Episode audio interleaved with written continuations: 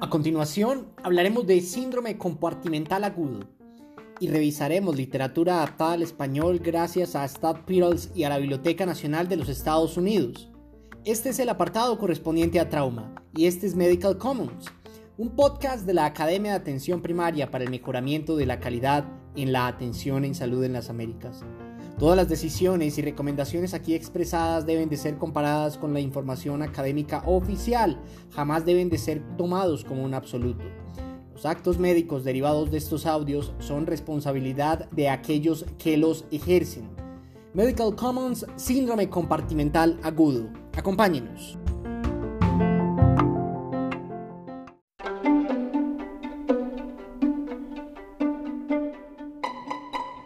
Bueno, el día de hoy hablaremos de síndrome compartimental agudo.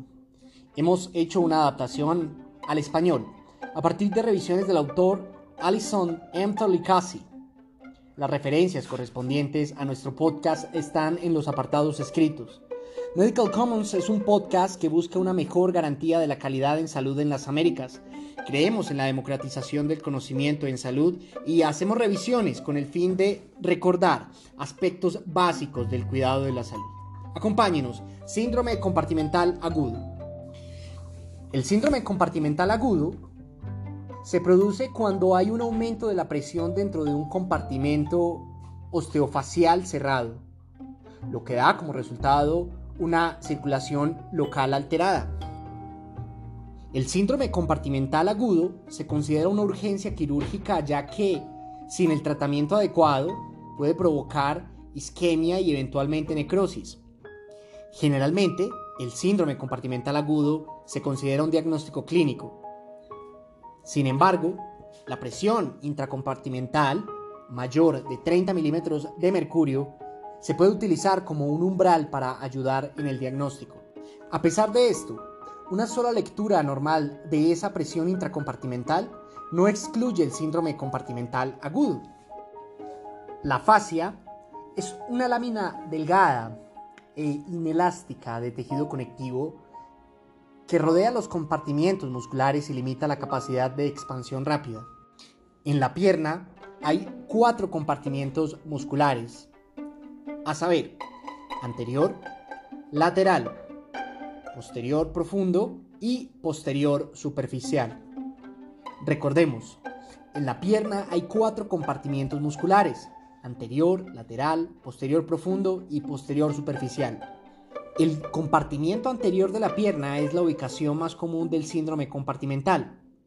Este compartimiento contiene los músculos extensores de los dedos de los pies, el músculo tibial anterior, el nervio peroneo profundo y la arteria tibial. Otros lugares donde se observa el síndrome compartimental agudo son el antebrazo, el muslo, la nalga, el hombro, la mano y el pie. También se puede ver en el abdomen, pero más comúnmente se presenta en las extremidades. El síndrome compartimental agudo, desde un punto de vista etiológico, puede ocurrir con cualquier condición que restrinja el espacio intracompartimental o aumente el volumen de líquido en el espacio intracompartimental. El síndrome compartimental agudo puede ocurrir sin ningún traumatismo que lo precipite, pero generalmente ocurre después de una fractura de hueso largo, con fracturas de la tibia, siendo la causa más común de la afección, seguida de las fracturas de radio distal. El 65% de los casos de síndrome compartimental agudo están asociados con fracturas. Después de las fracturas, la causa más común del síndrome compartimental agudo son las lesiones de tejidos blandos. Otras causas de síndrome compartimental agudo incluyen quemaduras, lesiones vasculares, lesiones por aplastamiento, sobredosis de drogas, lesiones por reperfusión, trombosis, trastornos hemorrágicos, infecciones, yesos o félulas, vendajes circunferenciales apretados, trauma penetrante, actividad atlética intensa y mala posición durante cirugía. En los niños, las fracturas supracondíleas del húmero y las fracturas cubital y radial del antebrazo están asociadas con el síndrome compartimental. Se estima que la incidencia del síndrome compartimental agudo es de 7.3 por 100.000 hombres y 0.7 por 100.000 mujeres. La mayoría de los casos se producen después de un traumatismo.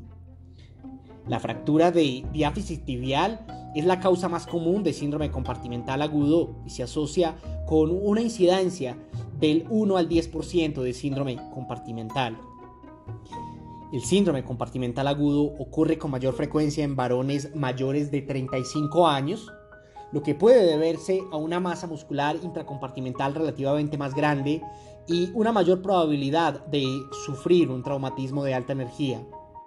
Los pacientes con diátesis hemorrágica como hemofilia tienen un mayor riesgo de síndrome compartimental agudo. Se han notificado casos de síndrome compartimental agudo sin traumatismo precipitante agudo en la leucemia pediátrica. Los pacientes que desarrollan síndrome compartimental agudo sin fractura tienen un mayor riesgo de desarrollar complicaciones y retrasar el tratamiento. Por otro lado, desde un punto de vista fisiopatológico, el síndrome compartimental agudo se produce debido a la disminución del espacio intracompartimental o al aumento del volumen del líquido intracompartimental porque la fascia circundante es intrínsecamente no compatible. A medida que aumenta la presión del compartimiento, la hemodinámica se ve afectada. Normalmente existe un equilibrio entre la salida venosa y la entrada arterial. Cuando hay un aumento de la presión compartimental, hay una reducción del flujo venoso de salida. Esto hace que aumente la presión venosa y, por lo tanto, la presión capilar venosa. Si la presión intracompartimental se vuelve más alta que la presión arterial, también se producirá una disminución del flujo arterial. La reducción del flujo de salida venosa y del flujo arterial da como resultado una disminución de la oxigenación de los tejidos que causa isquemia. Si el déficit de oxigenación se vuelve lo suficientemente alto, puede ocurrir una necrosis irreversible. La presión normal dentro de un compartimento es menor a 10 milímetros de mercurio. Si la presión intracompartimental alcanza 30 milímetros de mercurio o más, hay síndrome compartimental agudo. Sin embargo, una sola lectura normal de la presión intracompartimental no excluye el síndrome compartimental agudo. La presión intracompartimental debe de controlarse en serie o de una forma continua y de esa manera hacer un diagnóstico junto con la clínica. Así que el examen físico y el historial del paciente son claves para este diagnóstico. El síndrome compartimental agudo se presenta típicamente a las pocas horas de haber provocado un traumatismo. Sin embargo, puede presentarse hasta 48 horas después. El primer hallazgo físico objetivo es la sensación de tensión, similar a una madera, como lo refiere la literatura, específicamente a nivel del compartimiento afectado. El dolor suele ser intenso y desproporcionado con la lesión. Al principio, el dolor puede estar presente solo con el estiramiento pasivo. Sin embargo, este síntoma puede estar ausente en el síndrome compartimental avanzado. En etapas iniciales, el dolor puede caracterizarse por una sensación de ardor como un dolor profundo del compartimento afectado. También puede estar presente la presencia de parestesia, hipoestesia o dolor muscular profundo mal localizado. Clásicamente, la presentación del síndrome compartimental agudo ha sido recordada por las 5P: dolor, falta de pulso, parestesia, parálisis y palidez. Sin embargo, aparte de la parestesia, que puede ocurrir antes del curso de la afección, estos hallazgos típicamente se desarrollan de manera tardía. Tenga en cuenta que la presencia o ausencia de un pulso arterial palpable puede no indicar con precisión la presión tisular relativa o predecir el riesgo de síndrome compartimental. En algunos pacientes todavía hay pulso, incluso en una extremidad gravemente comprometida. El examen físico debe de centrarse en el territorio neurovascular del compartimiento afectado. Así que observe la piel en busca de lesiones, edema o cambio del color. Palpe sobre el compartimento, observando temperatura, tensión y sensibilidad. Verifique pulsos distales y compárelos con la otra extremidad. Evalúe la discriminación y la sensación de 2 puntos. Finalmente, evalúe la función motora. Aunque las características clínicas pueden ayudar a identificar el síndrome compartimental, tienen una sensibilidad y especificidad limitadas. Otros factores, como las presiones compartimentales, pueden ayudar a realizar el diagnóstico. Por lo tanto, se debe de tener un alto índice de sospecha y una valoración clínica pertinente para llegar al diagnóstico y posteriormente al tratamiento. En la mente del clínico, debe de existir la máxima de que el síndrome compartimental agudo es un diagnóstico clínico y necesita tratamiento inmediato. Sin embargo, se hace lo siguiente para evaluar más y confirmar el diagnóstico. Se deben de obtener radiografías si se sospecha una fractura. No se requiere la medición de la presión intracompartimental, pero puede ayudar en el diagnóstico si existe incertidumbre. Las presiones compartimentales a menudo se miden con un manómetro, un dispositivo que detecta la presión intracompartimental midiendo la resistencia que está presente cuando se inyecta una solución salina en el compartimiento. Otro método emplea un catéter de hendidura, mediante el cual se coloca un catéter dentro del compartimiento y se mide la presión con un transductor de línea arterial. El método de catéter de hendidura es más preciso y permite un control continuo. También se recomienda su uso para medir todos los compartimentos circundantes. La presión normal dentro de los compartimientos está entre 0 milímetros de mercurio y 8 milímetros de mercurio. Una presión intracompartimental superior a 30 milímetros de mercurio indica síndrome compartimental y una necesidad de fasciotomía.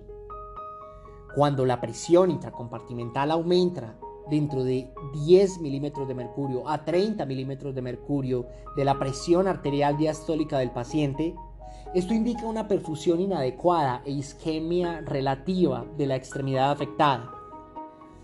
La presión de perfusión de un compartimiento, también conocida como presión delta del compartimento, se define como la diferencia entre la presión arterial diastólica y la presión intracompartimental. Los médicos a menudo utilizan una presión delta menor o igual a 30 milímetros de mercurio como indicativo de la necesidad de una fasciotomía. La ecografía Doppler se puede utilizar en busca de oclusión o trombo. Por otro lado, las elevaciones de la creatinfosfoquinasa pueden sugerir una degradación muscular por isquemia, daño o rabdomiólisis. Si se considera rabdomiólisis, se deben de realizar pruebas de función renal, mioglobina en orina y análisis de orina. Si se diagnostica la rabdomiólisis, se necesita adicionalmente un panel químico. Los estudios deben de tener como mínimo un hemograma completo y estudios de coagulación. Pasemos ahora al apartado de tratamiento. Como ya lo dijimos, el síndrome compartimental agudo es una condición de emergencia. Se debe de dedicar menos tiempo a la confirmación del diagnóstico, ya que el tratamiento retrasado puede provocar la pérdida de la extremidad. Es necesario que el clínico que está a cargo del servicio de urgencias tenga en la mente estas máximas y tenga una interconsulta directa con el cirujano. También es pertinente proporcionar oxígeno suplementario, retirar los yesos, retirar vendajes y aliviar la presión en esa extremidad. Mantenga la extremidad a nivel del corazón para evitar hipoperfusión. Prevenga la hipotensión y proporcione soporte para la presión arterial en pacientes hipotensos. Si usted tiene una presión intracompartimental mayor o igual a 30 milímetros de mercurio o la presión delta es menor o igual a 30 milímetros de mercurio, se debe de realizar una fasciotomía. Para los pacientes que no cumplen los criterios de diagnóstico para el síndrome compartimental agudo, pero que tienen un alto riesgo según la historia y los hallazgos del examen físico, o para los pacientes con presiones intracompartimentales entre 15 y 20 milímetros de mercurio, se recomiendan mediciones seriadas de la presión intracompartimental. Los pacientes con una presión intracompartimental entre 20 y 30 milímetros de mercurio deben de ser ingresados y se debe de consultar al equipo quirúrgico. En pacientes con presiones intracompartimentales superiores a 30 milímetros de mercurio o presiones delta inferiores a 30 milímetros de mercurio, se debe de realizar una fasciotomía quirúrgica.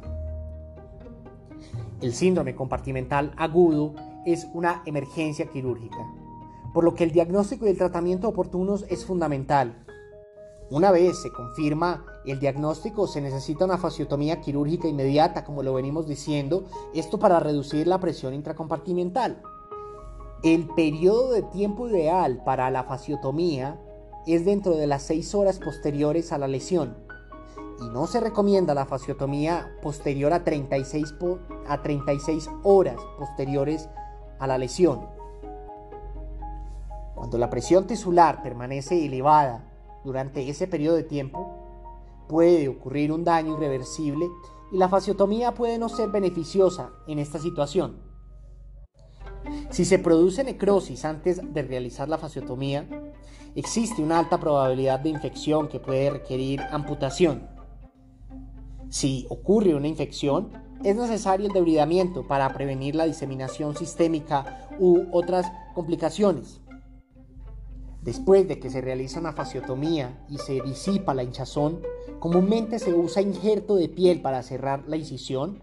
Los pacientes deben de ser monitoreados de cerca para detectar complicaciones que incluyen infecciones, insuficiencia renal aguda y rabdomiolisis. En este sentido, el clínico debe tener ese diagnóstico diferencial en la mente que se descarte de manera sistemática y se pueda llegar a un diagnóstico de síndrome compartimental fehacientemente. Lesiones vasculares, trombosis venosa profunda, celulitis, flegmasia cerulea dolens y rabdomiolisis. Hay ensayos clínicos sobre el tratamiento del síndrome compartimental con ultrafiltración. El estudio consta de pacientes con fracturas de diáfisis tibial que necesitan corrección quirúrgica y tienen riesgo de desarrollar síndrome compartimental. Consiste en la inserción de catéteres de ultrafiltración de tejido del compartimiento muscular para controlar el entorno bioquímico dentro de los tejidos del compartimento. El ensayo también estudia que la inserción repetitiva de 2 catéteres es segura y no aumenta la presión del compartimento. El estudio ya está siendo validado por el Instituto Nacional de Artritis y Enfermedades Musculoesqueléticas. Se han realizado más estudios sobre la ultrafiltración como modalidad de tratamiento para el síndrome compartimental, pero se justifica realizar más investigaciones en relación a este enfoque.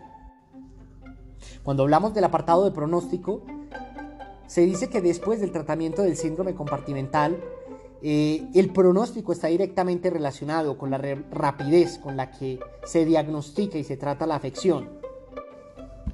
Cuando se realiza la fasciotomía dentro de las 6 horas, hay casi 100% de recuperación de la función de la extremidad. Posterior a las 6 horas, puede haber daño nervioso residual. Los datos muestran que cuando la fasciotomía se realiza dentro de las 12 horas, solo 2/3 de los pacientes tienen una función normal de las extremidades. En casos muy tardíos, la extremidad puede requerir una amputación. Los resultados del síndrome del compartimiento posterior de la pierna son peores que los del compartimiento anterior de la pierna, ya que es difícil realizar una descompresión adecuada del compartimiento posterior. Los estudios a largo plazo de pacientes a los que se les ha practicado fasciotomía secundaria a síndrome compartimental revelan presencia de dolor residual, déficit neurológico leve y defectos cosméticos marcados en la extremidad afectada. Se sabe que el síndrome compartimental recurrente ocurre en atletas debido a la cicatrización. Algunas personas pueden morir a causa de un síndrome compartimental agudo. A menudo estos casos son causados por infección que finalmente conduce a sepsis y falla multiorgánica. Esta afección también se puede acompañar de complicaciones como dolor, rabdomiolisis, contracturas, insuficiencia renal, infección y, como ya lo dijimos, puede llevar a la muerte. Posterior a una fasiotomía, ese paciente debe de ser llevado a fisioterapia para recuperar la función y la fuerza, prevenir contracturas y rigidez. Requiere de antibióticos si se justifica por infecciones. Ese paciente requiere medicina para el dolor y cuidado de sus heridas y seguimiento de cualquier isquemia, infección o gangrena. Al igual que las otras patologías en trauma, el tratamiento y el manejo de estos pacientes es un enfoque multidisciplinario. Inicialmente, estos pacientes deben de ser manejados por un equipo de atención en un servicio de urgencias que prioritariamente lo deben de llevar ante un ortopedista. Dependiendo de las complicaciones, se puede consultar a las siguientes especialidades de acuerdo a los resultados posterior a la fasiotomía.